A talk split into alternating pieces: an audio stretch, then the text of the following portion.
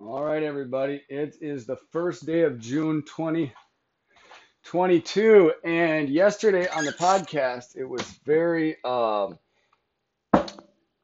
big uh, inflection point, uh, breakthrough moment, pivot, pivotal moment in my life. Felt like what God was, was speaking to me through the word there in um, Deuteronomy eight about going to the wilderness. It's just a, it's a needed part of the life of anybody that's going to truly follow God and do what they're supposed to do. But there does come a time to go into the promised land, and that was it. You know, like yesterday was the day, or, you know, now is the time of my life to do that. And uh, coming out of just uh, a lot of tragedy, not like too bad a tragedy. It's just like up against bumping against the wall. I'm talking like the last couple of weeks, like doing everything right, but just having a lot of things just fall through and just uh, surrounded by wolves, like a sheep surrounded by wolves, you know. But they say, you know, the Bible says, Jesus actually said it, that you should, uh, that's the only place to be, because then you have to rely on God, and then you know it's God, and you're in proper alignment and all that. So, you know, and thank God for the preached word of God to confirm all that. Really, really, you know, concrete that in there to know that, you know, you're doing the right thing. And no matter how bad it gets, God's in control, and you got to stay the course so you can see the fulfillment. So yesterday is the day. It's like, okay, my body feels good and strong. I uh, got my house cleaned. All the bad stuff from the week before got postponed to this week. And it's, you know, it's a big step to step out of the old toxic, you know, scarcity mentality and mindset and all that into abundance. I mean, believe it or not, that is terrifying uh, to just change, period. You change for the better. Like, oh, who wouldn't want to do that? Yeah, logically, you know, there's, you know, there's no argument. But if you'll notice in your life, change is difficult because you're coming, becoming something that you're not, and you're putting to rest something that you are. And it, you may hate that person, but it's still sad for some weird reason. Change is hard. But anyway, so that's where I'm at, and just on the upward trajectory yesterday. And uh, then I get the news that my little sister, who's not like my blood sister, but when my dad was my age, he, uh, years ago, I was like seventeen, sixteen or seventeen. My dad was thirty-eight. He started dating a young lady that had uh, an infant. And then they dated, you know, up until he died, on and off. Uh, and that little infant was my sister, like day one. I don't know. We just were close. We were close from day one. There's probably not a human being alive that like has more, or had just more instant access to the depth of my heart than that, than her. That was just the way it was. Like that, like my identity was really wrapped around how much I loved her, you know, I mean, especially when she was a little kid, you know, and it was, I don't know. Then life happened, you know, I got way messed up on drugs and kind of went off and didn't talk to anybody for Uh, I don't know, probably five years or so. I don't know, for the most part. And then as I come back to, you know, because I got the Holy Ghost and I did change that, you know, never stopped doing drugs completely. And it, through that process of actually coming back to life, she was there. She was there. She was going to church with me, you know, probably a third of the time, going to Bible study. Uh, it was a little, I wouldn't say awkward, but it wasn't the same, you know, because she's not a little kid anymore and like whatever, but she loved me, man. And I loved her, and she's just a positive person. you know, always look for the good.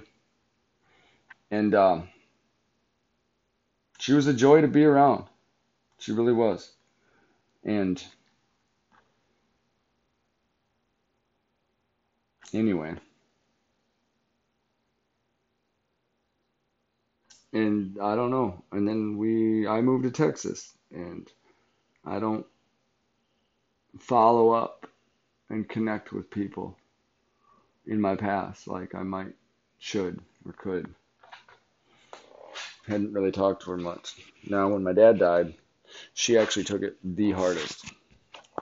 She couldn't even go up to the casket, which is completely understandable. Uh, But that's the way that went down. And how much did I talk to her that week, five years ago? Not that much. You know, there's a lot going on.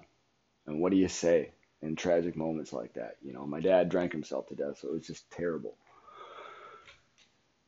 But, you know, there was a little bit of interaction between us through the social media and stuff. And she'd send me messages. She's like, I'm going to come see you. And I was like, yeah, yeah, I can't wait, you know.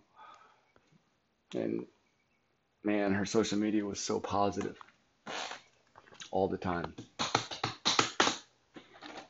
It was amazing, really, because that's me, dude. That's my, I don't know. I don't, I like that is, I didn't know about all the amazing people in the world when I was younger because there was no social media. But there are people out there that are just so brilliant, and they're just, they just know how to manage their state and do the right thing. And oh, it's just, it's just amazing. And she was in that space, you know, like she was all about being the best version of herself. You know, obviously it was, it was flawed. It was, there was definitely an absence of God, it, which is strange because she really, really had a heart for God at one time. But, uh, but I mean, she just was on an upward trajectory, just good at what she did, you know, didn't, uh, it's the last person you'd think. But yeah, so I guess there's some regret there. And, you know, and it all comes down to that poverty thing. The, the thing that's kept me from actually communicating with the people that I care about is just the shame of my financial condition. And like, so when people hear that, their natural reaction is to be like, oh, yeah, but that doesn't matter. We still love you. Blah, blah, blah, blah, blah, blah, blah. You know, that's like telling the drug addict all the logical reasons why they shouldn't do drugs. Because they have a family and this and that and blah, blah, blah. I'm not ignorant to the logical dynamic. But emotionally, it's just... It's just more than one can bear. I don't know. More than I can bear. I just, the shame of being useless is so heavy. And that's the thing. That's the thing that kept me. Like all the people that, you know, I'd like to talk to, but it's like, I don't, I don't want to talk to them because I don't, I don't want to discuss the subject of how I'm doing. So I just avoid it. And who knew? I genuinely believe, even after all those years, that there was not one person that had more influence on Jocelyn's life than me. I do believe that she believed me a thousand percent. She did her whole life. And she looked up to me a lot.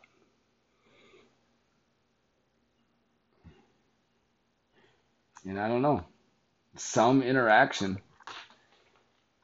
Hmm. There was some. I never did call her. I don't even have her number. You know, it's all through Instagram. But uh, anyway, I don't know. I, I don't know the story. I don't know the story. But the story I got is she was having a fight with her boyfriend, pulled the gun out, and blew her head off.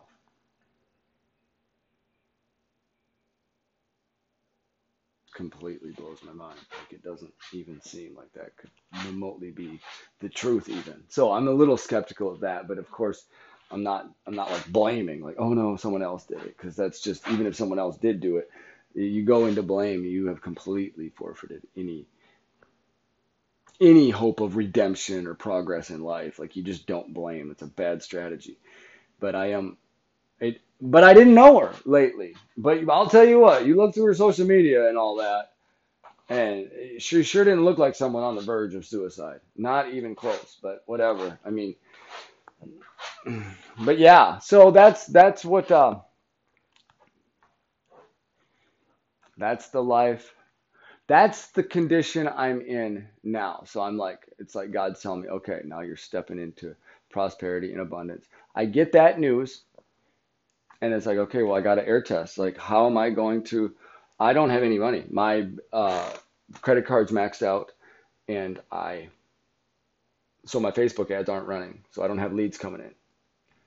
I've got leads to catch up on and bring current that, you know what I mean? And I went, whatever. So I'm going through them yesterday when I get the news, but I've got an air test scheduled for two o'clock, and I get the news, and I got to get out the door and go do the air test so I can land this deal and hopefully land another couple deals this week so I can afford to go home and uh, make a minimum payment on my maxed out credit. Like, literally, that's the situation I'm in. But, you know, God will provide, right? Show up to the air test, and they ghost me. And I get another air test. So I was like, okay, that's great. I'm going to land this one. Yeah, no, no, no, it was, uh, yeah. So that's, uh, I don't know, I guess these moments, you know, there's those songs like, I don't want to forget how I feel right now on the mountaintop. I can see so clearly what it's all about, something like that, you know. But I think it's important to remember the low moments.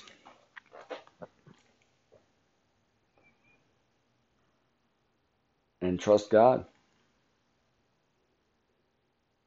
You got to trust God. And so this is the ultimate, you know, of all the times. I think this is like where I am required to dig deep in my trust for God, deeper than ever, because it really, really, really is. Like, if you look at the numbers in the situation I'm in, and like that, it really requires a trust that He'll work it out. But I think it's important to realize our definition of it working out and God's definition of it working out, they're not necessarily the same. They probably rarely are the same. So I don't know. I'd like to go home, or I feel I feel an obligation to go home for the funeral. I mean, it was, you know, and don't even have the money to do that. Uh,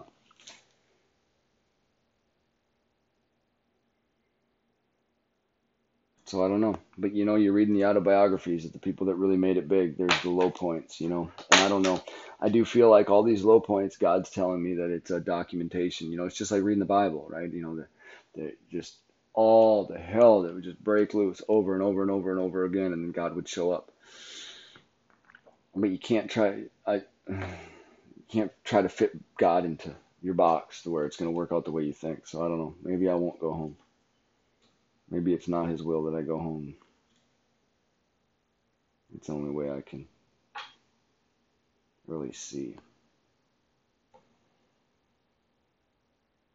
But yeah, that's the reality. But you know, there is a possibility that this week is still good. I've got two more air tests scheduled this week. And if I land them both, like by the skin of my teeth, I could I could pull it off. But they also say, like, if it's within your capability, then it's not a God thing. And I'm literally to the point, like, I don't want to live on my capability. Like, I need a God thing. Like, I need, I need God to show up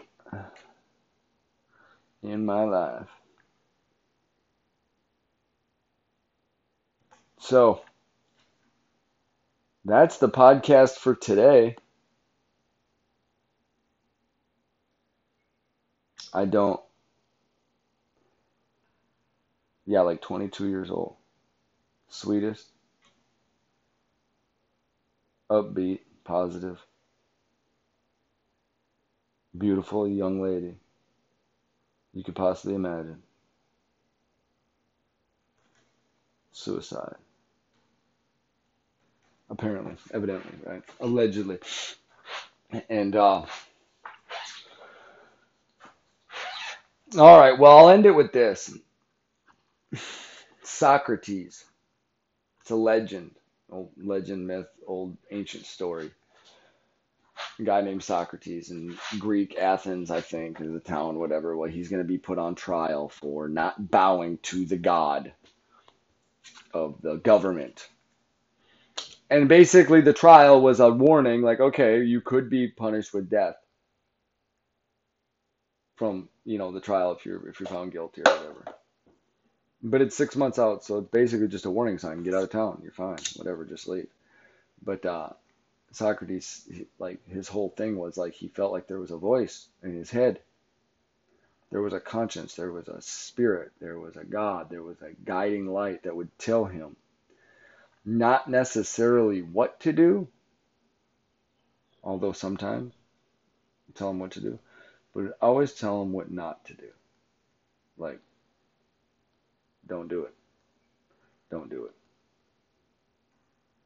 it. And uh, I think we all know about that. It's our conscience, right? It's, you know, I believe it's our connection to our Creator. We all have that voice. How sensitive are you to that voice, and how obedient are you to the voice, right? Because if you just blatantly disobedient to it, then it gets quieter and quieter. Like, you just can't hear it anymore. Like, you kind of know it's there, but you're not even, because you're just on a roll.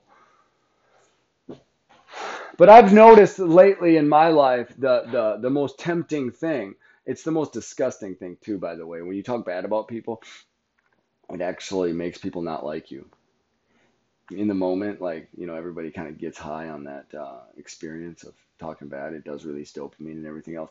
But as like a general rule, people kind of stack up a case against you unconsciously. Like, don't talk bad about people. It's not good for you. And, uh, but there's plenty of subject matter, and, you know, you get bored in life, so you just point out other people's flaws. And, uh, and just here recently, it's like, man, it's not, it's eating away at me. So I need to stop doing that. And, you know, I would think to do it in my head, and it's just like I hear that voice, don't do it, don't do it. And I've actually been listening to it, you know, probably eighty percent of the time here here lately, and it and it feels good. So I believe in that, that that I think he called it the daemon. Socrates called that the daemon. So I, I believe in that. I believe that God does speak to you that way.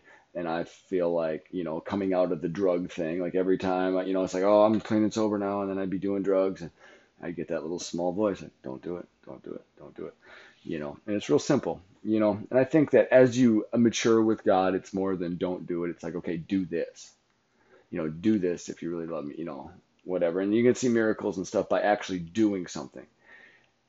But I do believe that God will reach for everybody all the time, and just simply say, don't do it. And if I could encourage anybody or direct them in the right way, I would say, when you hear that voice, don't do it. Just listen. Don't do it. Don't do it. If Jocelyn did shoot herself, I'm sure that voice said, don't do it. I'm sure. Don't get so frustrated with life. Don't let your emotions get so high toward any given thing that a spirit of defiance rises up in you. You're not going to prove God wrong. You're just not. So, if you hear the voice in your head, and it says don't do it, my suggestion is don't do it. Love y'all. Have a good day. Bye.